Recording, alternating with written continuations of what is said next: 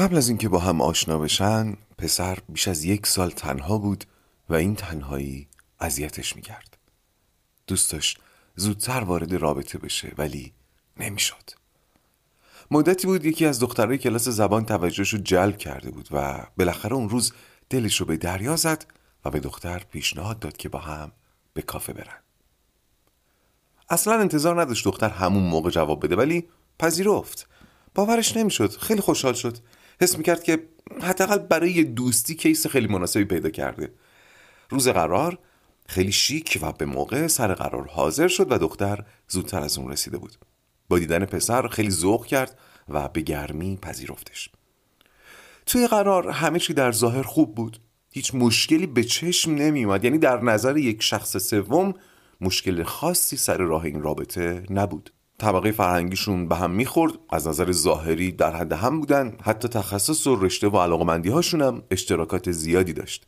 دختر سرزنده به نظر میومد زیاد حرف می‌زد با هیجان حرف می‌زد و توی قرار اول خوشحال به نظر می رسید بهتره بگم خیلی خوشحال به نظر می رسید پسر با وجود اینکه برای اومدن سر قرار خیلی مشتاق بود الان نمی‌دونست چرا با دختر هم انرژی نیست. نمی‌تونست پا به پاش بگه و تعریف کنه و بخنده. نزدیک دو ساعت نشستن و توی همین مدت دختر حسابی صمیمی شده بود. یه پسر اونم پسری که یک سال تو رابطه نبوده قاعدتا باید از این شرایط راضی باشه. در واقع دختر داشت بار صمیمیت رابطه رو به دوش می‌کشید. یعنی قسمت سخت ماجرا. ولی پسر احساس خوبی نداشت. نمی‌شد گفت احساس بدی داره ولی توی این شرایط انگار همین که احساس خوبی نداشته باشی بده دیگه. وقتی از کافه بیرون اومدن دختر توی کوچه دست پسر رو گرفت و موقع راه رفتن با یه شیدایی خاصی راه می‌رفت و ناگهان زد زیر آواز. کاری که شاید همین یک هفته پیش پسر آرزوشو داشت. یعنی داشتن دوست دختری که اینقدر رها و آزاد باشه. حتی وقتی دختر سرش رو به شونه پسر تکی داد پسر هیجان زده نشد. موقع خدافزی دختر گفت مراقب خودت باش رسیدی خبر بده. پسرم همینه گفت ولی وقتی رسید خونه پیام نداد.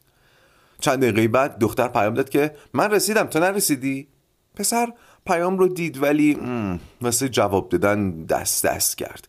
سر حوصله لباسش عوض کرد و اومد پیام داد منم رسیدم. دختر بلافاصله جواب داد خیلی خوش گذشت. پسر باز سر حوصله جواب داد که به منم همینطور. دختر بلافاصله جواب داد فردا برنامه چیه؟ پسر باز سر حوصله جواب داد هنوز نمی‌دونم. دختر بلافاصله جواب داد فردا نمایشگاه نقاشی دوستم میای با هم بریم. اتفاقا دوست پسرش هم هست می‌تونیم بعدش چارتایی بریم بیرون. پسر سر حوصله جواب داد الان نمی‌دونم ولی بعید فرصت کنم بیام. حس پسر برای خودش عجیب بود. تا همین هفته پیش دوستی با دختری مثل این براش یه ایدئال بود. حتی با میارای خودش به کمتر از اینم راضی بود. هر جا می‌رفت تنها می‌رفت و آرزو می‌کرد یه نفر باشه که همراهیش کنه. ولی الان احساس می‌کرد یه جوری حوصله اینو نداره که می‌خواد بپیچونتش. دختر بلافاصله جواب داد خب بیا دیگه تو که ساعت هفته از کاری نداری. پسر این بار بدون معطلی جواب داد. تو برنامه منو کامل می‌دونی. از کجا می‌دونی من فردا کاری ندارم؟ اینو که مینوشت دیگه عصبانی بود و داشت به این فکر می‌کرد که بابا انگار تو هچل افتادم. یاد رابطه های قبلیش افتاد و داشت با خودش فکر می‌کرد که آدما چقدر شبیه همن. تو این فکر بود که دختر اینطور جواب داد. متاسفم من سعی کردم فضای راحتی بینمون ایجاد کنم ولی تو انگار دچار سوء تفاهم شدی. این آخرین پیام ما خواهد بود و برای اینکه وسوسه نشی بهم پیام بدی بلاکت می‌کنم. خوش باشی. پسر؟ خوشگش زد یک سال در آرزوی رابطه بود. بعد وقتی به نظر می رسید رابطه رو پیدا کرده ظرف یک روز نظرش عوض شد. و وقتی همه چی به هم ریخت ظرف یه لحظه باز پشیمون شد الان که فکر می‌کرد می‌دید دلش نمی‌خواست ماجرا اینجوری و اینجا تموم بشه ولی همین چند لحظه پیش چی؟ چرا اینطور شد؟ چرا اینطوری شد؟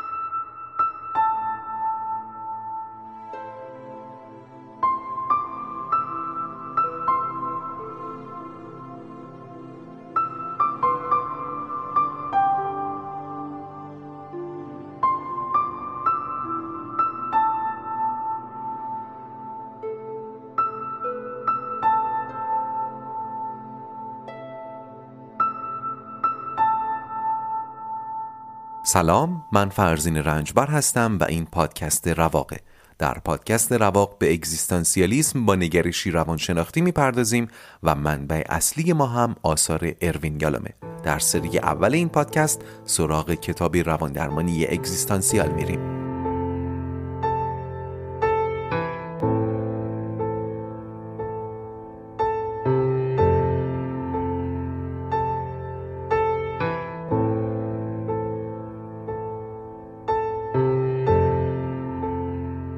خوش اومدید به اپیزود 39 از پادکست رواق اولین اپیزود از فصل تنهایی. اول تشکر می‌کنم از همراهی و حمایت های شما که مخصوصا ظرف چند ماه اخیر منو سرشار کرد. قدردان محبت های شما هستم. در ادامه راه روال سابق رو پی می‌گیریم و هر شنبه صبح زود رواق منتشر میشه. اما فصل تنهایی. خب در کتاب رواندرمانی اگزیستانسیال اثر اروین یالوم فصل مرگ نزدیک به 300 صفحه است. فصل آزادی نزدیک 200 صفحه ولی دو فصل بعد یعنی تنهایی و پوچی کمتر از 100 صفحه هستند. البته برای خود منم سواله که چطور فصل آزادی اینقدر در رواق طولانی شد. یعنی با احتساب اپیزودهای فرعی من 35 اپیزود درباره فصل آزادی ساختم در حالی که فصل مرگ با اینکه در کتاب طولانی تره همش شد 15 اپیزود. احتمالا بخشش برمیگرده به وسواس من که به تدریج بیشتر شده در طول ساخت رواق. و البته فکر می‌کنم نهایتا خوب شد که مقوله مسئولیت رو اینقدر پرداخته کردیم. اما این مقدمه رو گفتم که بگم دو فصل تنهایی و پوچی بعید به اندازه فصل آزادی طولانی بشن. یک دلیلش. حجم کم خود کتابه ولی یه دلیل خاص دیگه هم داره که بعدا میگم. باری یالام بحث تنهایی رو از تعریف اقسام تنهایی آغاز می‌کنه و سه جور تنهایی رو برمیشماره. اولین نوع تنهایی رو تنهایی بین فردی اسم می‌ذاره. این همون تنهاییه که در روزمره و فرهنگ عامه ما بهش میگیم تنهایی. یعنی از جمع جدا بودن. به کسی میگیم تنها که در جمع نیست. یا نمی‌تونه خودش رو در جمع جای بده. حالا این در جمع نبودن می‌تونه دلایل زیادی داشته باشه. ممکنه شخص تنها مهارت ارتباطی خوبی نداشته باشه که بتونه توی جمع خودش رو جا کنه. ممکنه به جبر جغرافیایی تنها مونده باشه نه؟ کارمندی که به شهر دیگه منتقل شده و اونجا لاقل برای مدتی تنهاست. یا کسی که به تازگی مهاجرت کرده. بذارید همینجا یک تفاوت مهم رو با هم جا بندازیم. گوش کنید. تفاوت بین حس و وضعیت. حس و وضعیت. ما خیلی وقتا حس و وضعیت رو با هم قاطی می‌کنیم. مثلا در بحث آزادی من اینجا مجبورم یه پرانتز خیلی بزرگ باز کنم. در بحث آزادی خیلی ها رهایی رو با آزادی قاطی می‌کنن. به خاطر اینکه بین حس و وضعیت نتونستن تفکیک قائل بشن. مثلا کسی رو در نظر بگیرید که ده واحد آپارتمان اجاره داده و حتی متعهل هم نیست و صبح تا شب و شب تا صبحش کاملا مال خودشه. ما در آمیانه به این آدم میگیم آزاد. طرف خیلی آزاده از هفت دولت آزاده. ولی این چیزی که من توصیف کردم یک وضعیته. اون آزادی اگزیستانسیال که ما در رواق راجبش حرف می‌زنیم وضعیت نیست. حس حس آزادی. اون آدمی که توصیف کردم در وضعیت رهاییه ولی لزوما آزاد نیست. لزوما حس آزادی نداره. باز تاکید کنم رهایی یک وضعیت قابل مشاهده است قابل اندازگیریه مثلا به میزانی که شما در 24 ساعت وقت خالی دارید رها هستید. به میزانی که وقت خالی دارید رها هستید. قابل اندازگیریه زمانی که باید یک تعهد رو به انجام برسونید رها نیستید. در وضعیت رهایی نیستید. وقتی سر کارید رها نیستید. وضعیت بسته به شرایط بیرونیه دیگه. شرایط بیرونیه که تعیین می‌کنه. ما در یک وضعیت باشیم یا نباشیم. هر وضعیتی. اینجا داریم درباره وضعیت رهایی حرف می‌زنیم و در ادامش درباره وضعیت تنهایی می‌خوام حرف بزنم. حالا من چی گفتم؟ گفتم این آدم همونی که ده واحد آپارتمان اجاره داده لزوما حس آزادی نداره. ممکن است داشته باشه ولی از بیرون قابل مشاهده نیست قابل سنجش نیست. ده تا خونه داشتن و متعهل نبودن و اینها گواهی بر حس آزادی نمی‌تونن باشن. یالام در کل فصل قبل داشت می‌گفت انسان در ذات خودش آزاده. بله. ولی سازوکارهای دفاعی کارشون اینه که حس آزادی رو از ما بگیرن. چرا؟ چون آزادی ترسناکه. پس حتی اون آدم که تمام شبانه روزش خالیه درسته که ذاتن آزاده. در وضعیت رهایی هم هست. ولی لزوما ممکنه حس آزادی نداشته باشه. چون سازوکارهای قوی درش حس آزادی رو سلب کرده باشن. اصلا فرض کنید ممکنه همین که ترجیح داده به جای کار و تولید ثروت سرمایش رو بخوابونه ناشی از یه فشار باشه. و فشار هم قاتل حس آزادیه. ممکنه یه نفر از بیرون ببینه بگه خوش به حالش زن نگرفته یا شوهر نکرده از هفت دولت آزاده. اما شاید از درون فشارهایی روش باشه که در این تجرد حس آزادی نکنه. دوست داشته باشه متعهل بشه. ولی فشار فشارهای روانی نذاره که متحل بشه. هرچند بله در وضعیت رهاییه بذارید مثال بزنم. گفتم شاید دوست داشته باشه ازدواج کنه ولی یک سری توهمات و بدبینی های عجیب نسبت به جنس مخالف بهش فشار بیاره که نه سمتش نرو. شاید مردی باشه که فکر می‌کنه زنها همشون دنبال پولشن. یا برعکس شاید زنی باشه که فکر می‌کنه اگه مردی میخوادش باید خودش رو به آب آتیش بزنه. یا برعکس. شاید هر هفته میره مسافرت ولی به خاطر اینه که فکر می‌کنه اگه نره از رهاییش استفاده نکرده. حتی در این صورت هم حس آزادی نمی‌کنه. چون فشار یالا از رهاییت استفاده کن داره میفرستتش به مسافرت. فشار باید از این رهایی استفاده حد اکثری بکنی. لازم بگم این فشارها در ناخودآگاهه. فکر نمی کنم لازم باشه دیگه. همشون ناخودآگاهن. یعنی خود این آدم خیلی بعیده که به فشارهایی که حس آزادیش رو سلب کردن واقف باشه. پس چی شد؟ وضعیت با حس فرق می‌کنه. حالا پرانتز رو میبندم. باری.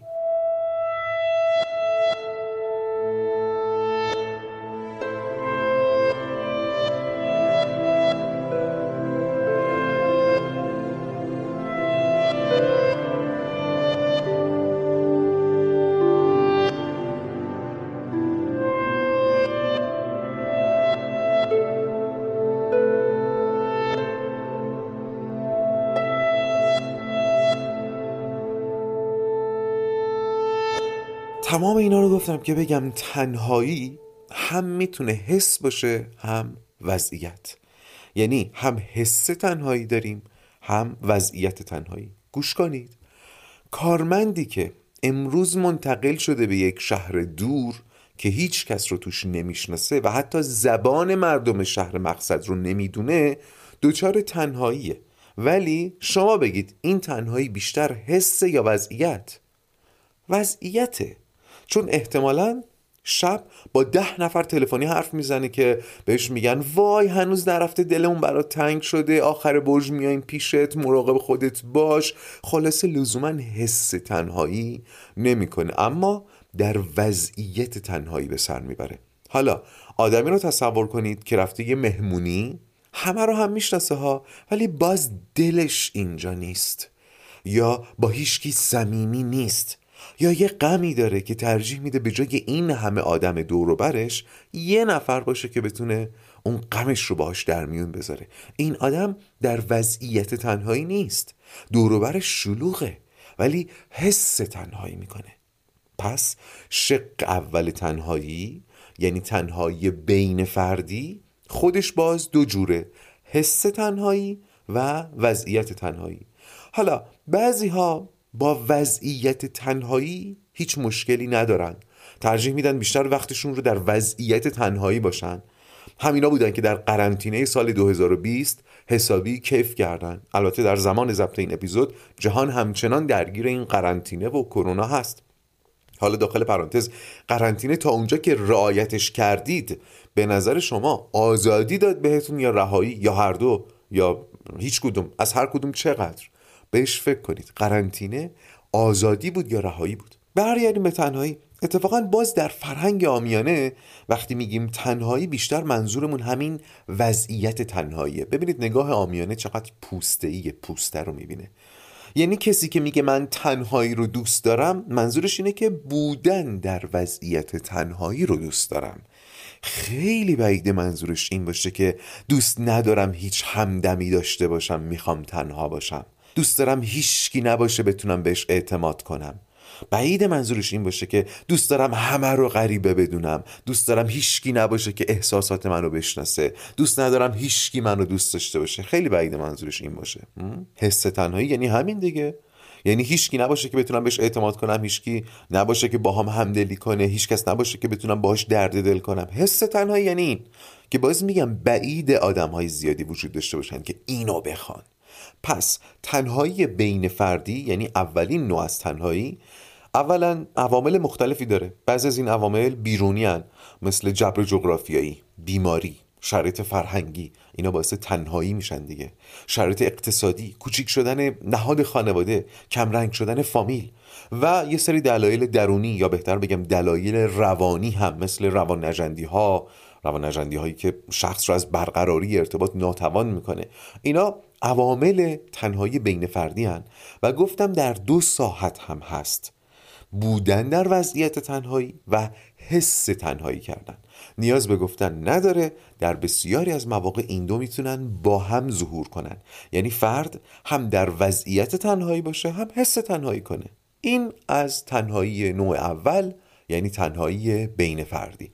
اما تنهایی بعدی تنهایی درون فردی.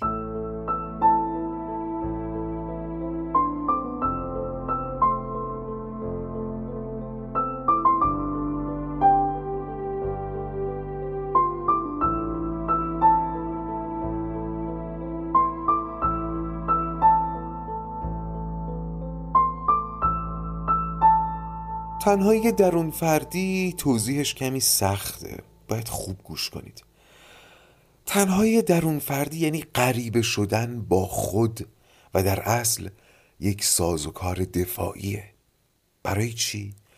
برای از دسترس خارج کردن بخشهایی از خداگاه. چه تعبیر عجیبیه. گوش کنید. از دسترس خارج کردن بخشهایی از خداگاه. مثلا به محاق فرستادن یک تجربه شکننده مثلا تجربه تجاوز مثلا تجربه دوست داشته نشدن توسط والدین. در بند مثال ها نباشید مثال ها می‌تونن بی نهایت متنوع باشن. به کارکرد توجه کنید.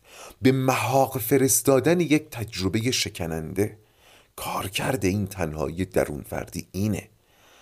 تنهایی درون فردی سازوکاریه که فرد به کار می‌گیره تا با خودش یا بخشهایی از خودش غریبه بشه و از این راه مثلا از یک تجربه شکننده فاصله بگیره. اون تجربه رو از دسترس خارج کنه. این تنهایی درون فردی هم مثل تمام روان نجندی ها تیفه تیف یعنی از کم کم داره تا زیاد زیاد. حتی ممکنه یه نفر بخواد یه گناه رو در محاق بفرسته و با اون بخش خداگاهش که مرتکب گناه شده غریبه بشه. مثلا فرض کنید کسی که یک قتل مرتکب شده ولی از دست عدالت فرار کرده. و این فرد سالها بعد دوست داره اون بخش از آگاهیش رو به محاق بفرسته. اون بخش از آگاهیش که مدام بهش یادآوری می‌کنه تو قاتلی. برای اینکه بتونه صبح تو آینه خودش رو نگاه کنه. برای این کار باید اون بخش از خداگاهیش رو از دسترس خارج کنه. متوجه عمل کرده شدین؟ خیلی چیز پیچیده ایه باز به دو نکته تاکید می‌کنم. عوامل ایجاد تنهایی درون فردی بی نهایت متنوع. و اینکه این تنهایی هم طیفه. یعنی ممکنه هر کدوم از ما به اندازه این روان نجندی و سازوکار دفاعی رو داشته باشیم. یه علت دیگه برای تنهایی درون فردی خفه شدن آرزوهاست. بخش زیادی از هویتی که ما از خودمون سراغ داریم شامل آرزوهامونه. یادتونه دیگه گفتم ما در ناخودآگاه به آرزوهامون واقفیم ولی در ساعت خداگاه خیلی در دسترس نیست. گاهی با هدف قاطیشون می‌کنیم ولی بالاخره اشراف نسبی به آرزوها و استعدادهامون داریم و تعقیبشون می‌کنیم. راجع به پدیده های مختلف نظر داریم. انگیزه های سیاسی و اجتماعی داریم و خلاصه بخش زیادی از شناخت ما نسبت به خودمون مبتنی و متکی به این هاست که گفتم یعنی آرزوها و استعدادها و آرا و نظراتمون. حالا کسی که تمام این پارامترهای هویتیش خفه شده باشه طبیعتا از سنین پایین و به تمامی و به معنای اتمش از آرزوها استعدادها و خواسته ها و نظراتش منقطع شده باشه طبیعیه که دیگه خودش رو نمی‌شناسه و با خودش غریبه میشه و دچار تنهایی درون فردی میشه. این هم باز طیفه. از کم کم تا زیاد زیاد. در نمونه هایی که سر به روان نجندی و روان پریشی می‌کشن این خودقریبگی رو میشه توی زندگی و رفتارشون دیگه دید. پایبندی شدید به بایدها و نبایدهای بیرونی بدون دخالت خود فرد نشون میده که او از درونیات خودش منقطع شده. تندروها در هر نهله فکری عقیدتی دینی یا فلسفی اینطورن.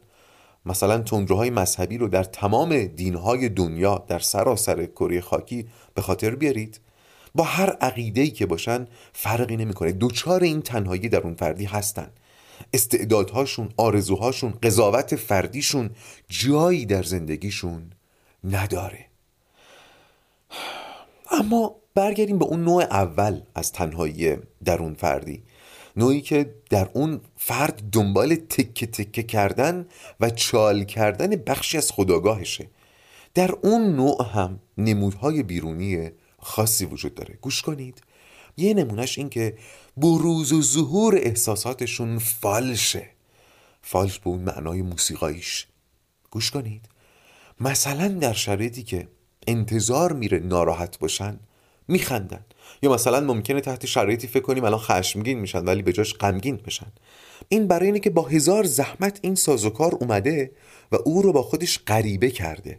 حتما تجربه کردید که یه ماجرایی رو برای کسی تعریف کنین و انتظار داشته باشین مثلا ناراحت بشه.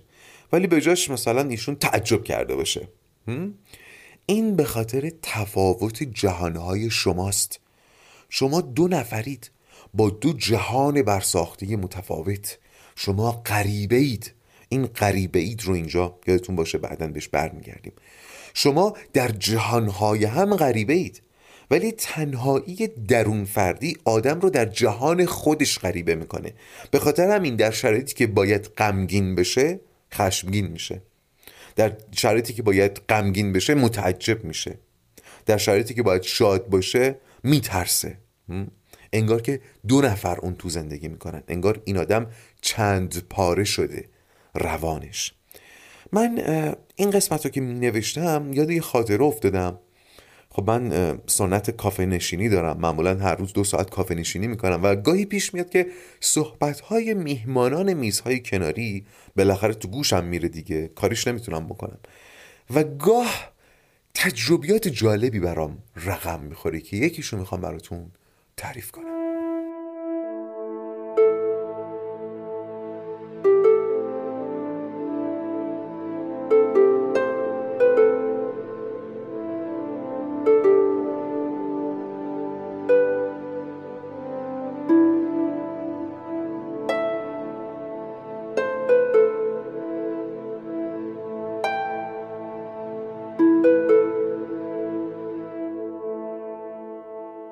بار که من توی کافه نشسته بودم میز کنار من خانم جا افتاده نشسته بودن و به نظر منتظر می اومدن ظاهر معلمگونی داشت ایشون و همین کمی نظرم رو جلب می کرد چند دقیقه بعد دختر تازه جوانی به ایشون پیوست و با حرارت و سرخوشی شروع به سلام و احوال پرسی کرد و گرم گفتگو شد. اونم با صدای بلند.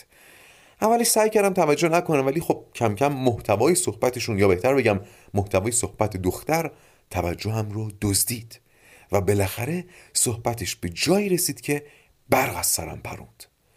داشت با همون سرخوشی تعریف می‌کرد که دیشب پدرش او و مادرش رو کتک زده و اینو جوری تعریف می‌کرد که انگار داره خاطره سیزده بدرشون رو تعریف می‌کنه. من جوری نشسته بودم که صورت هر دوشون رو می‌دیدم. صورت دختر خندان صورت خانم نگران. به نظر می رسید باید استاد یا معلمی باشه که نگران حال شاگردشه و دنبال اینه که بهش کمک کنه. ولی از این رفتار عجیبی دختر شکه شده بود و من متوجه استیصالش می شدم ببینید آدمی رو که درد دل می‌کنه و اشک میریزه میشه نوازش کرد میشه دلداری کرد میشه همراهی کرد. ولی کسی که مصیبتاش رو با خنده تعریف می‌کنه مخاطبش رو گیج می‌کنه.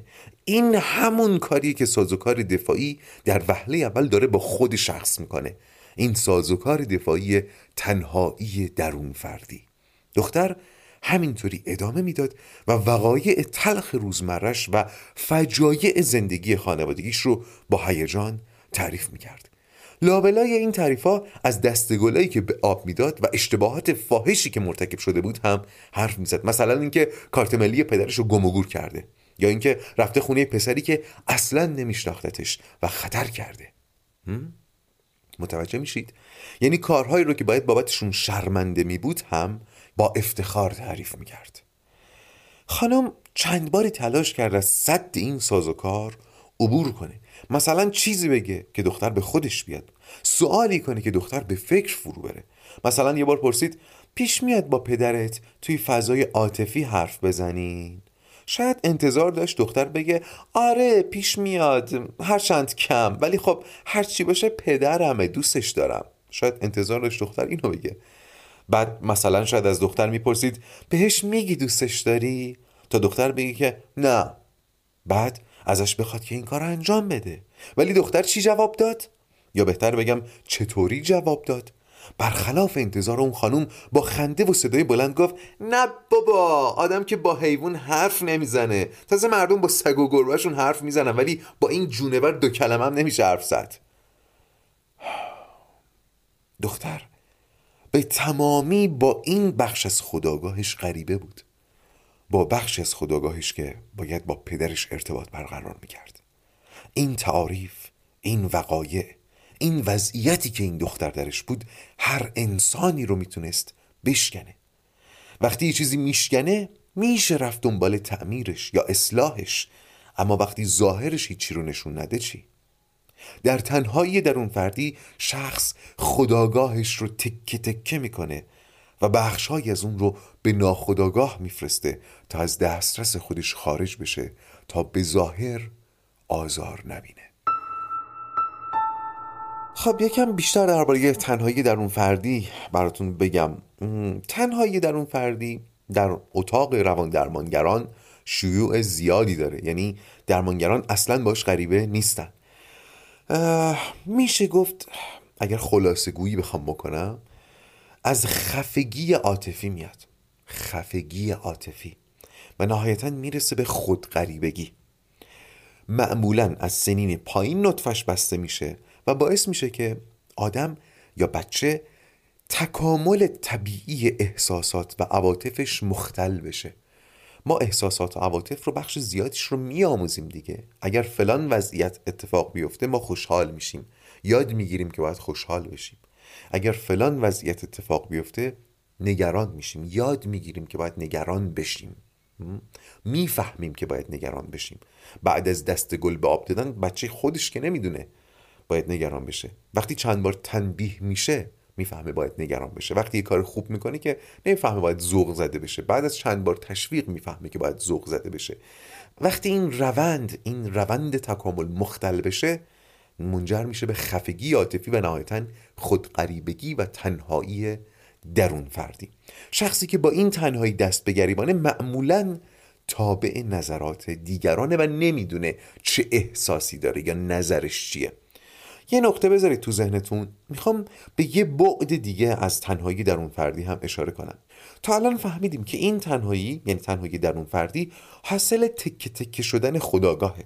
گفتم فرد بخشهایی از خودش رو از دسترس خداگاهیش خارج می‌کنه حالا سوال اگر ما بخشهایی از خودمون رو اصلا نشناسیم آیا وضعیت مشابهی پیش نمیاد؟ چه بشناسیم بعد بفرستیم محاق چه نشناسیم و بذاریم در محاق بمونه نتیجه یکیه دیگه بیشباهت نیست نتیجه چیه؟ روان پاره پاره راه درمان این نوع تنهایی یک پارچه کردن دوباره خداگاهه. دوختن پاره پاره های روان. یادتونه توی اپیزودهای اولیه گفتم یالوم خودش یه آزمایش طراحی کرده بود. آزمایش چی بود؟ سنجش تأثیر شست عامل بر روان درمانی موفق. اون هم از نظر کسانی که درمان موفق رو به پایان برده بودن. یالوم و همکارانش شست عامل شست عامل مؤثر در بهبود روانی رو روی کارت های نوشته بودن و از شرکت کننده ها خواسته بودن که به ترتیب اهمیت اینا رو مرتب کنن. یکی از کارت هایی که بیشترین امتیاز رو گرفته بود این کارت بود. گوش کنید. کشف و پذیرش بخش های ناشناخته و غیر قابل قبول وجودم. کشف دلالت می‌کنه بر بخش های ناشناخته و پذیرش دلالت می‌کنه به بخش های غیر قابل قبول. یعنی هم بخش های ناشناخته وجودمون رو کشف بکنیم نذاریم در محاق بمونه. هم بخش های غیر قابل قبول وجودمون رو بریم از محاق بیاریم بیرون و پذیرشش کنیم. حالا اصلاحش بکنیم تا جایی که میشه تا جایی هم که نمیشه پذیرشش بکنیم. آنچه که بر این کارت نوشته شده بود یعنی دقیقا ریشهکن کردن علل تنهایی درون فردی. این بخش غیر قابل قبول وجود می‌تونه یه صفت باشه مثلا حسود بودن. می‌تونه یه واقعیت باشه مثل نقص عضو. می‌تونه یک جریان باشه مثل همون وضعیت اسفناک زندگی اون دختر. پس چی شد؟ بخش های غیر قابل قبول زندگی. باری این هم از تنهایی درون فردی. اما در این فصل بحث ما درباره شق سوم تنهایی یعنی تنهایی اگزیستانسیال. هرچند که یکی از این دو نوع تنهایی که من گفتم با تنهایی اگزیستانسیال پیوند عمیقی داره. بذارید راز این پیوند و توضیح تنهایی اگزیستانسیال بمونه برای اپیزود بعد. بسیار خب خیلی ممنون که همراه اپیزود 39 هم بودید. پس بذارید این پایان اپیزود 39 هم از پادکست رواق باشه و حالا بدرود.